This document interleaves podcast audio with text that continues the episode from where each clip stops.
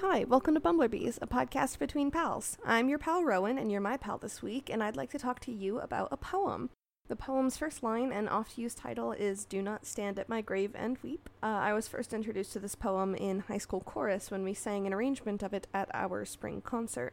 I'm still partial to that arrangement, which was done by Laura Farnell, uh, though every arrangement that I've heard has been beautiful. Uh, this is a poem commonly read at funerals, which you could probably gather from the title. In my junior year of high school, my best friend Kara passed away in November, and I could talk for a while about how she loved music and how much being in our high school chorus meant to her, but I'll leave it at the statement that when Kara passed, my chorus teacher was the only adult in the entire building who let me sob and wail and never asked me to stop.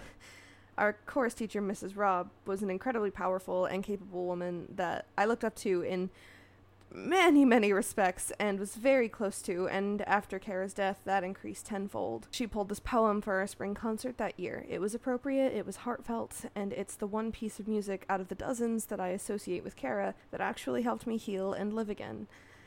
I have a specific line from this poem tattooed on my body. In fact, all four of my tattoos are in honor of Kara, and this song ranks high enough to be two of those four.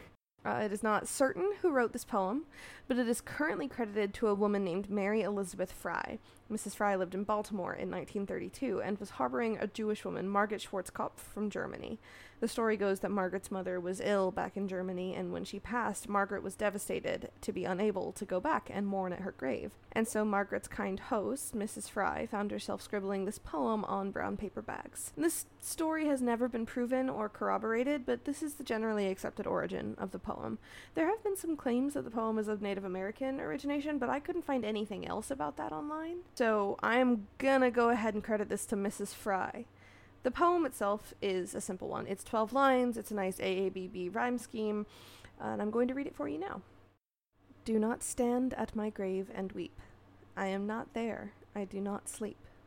I am a thousand winds that blow. I am the diamond glints on snow.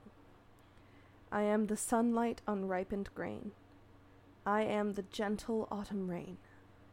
When you awaken in the morning's hush, I am the swift uplifting rush of quiet birds in circled flight. I am the soft stars that shine at night. Do not stand at my grave and cry, I am not there. I did not die. It's beautiful, right?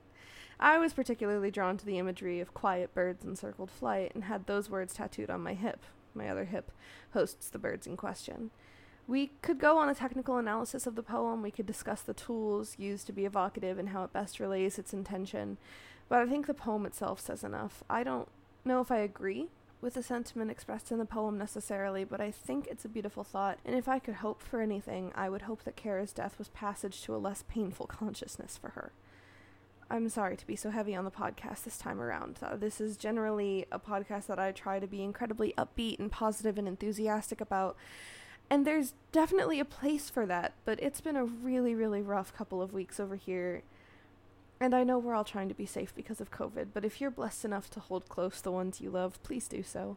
I will talk to you next week about something a little more positive.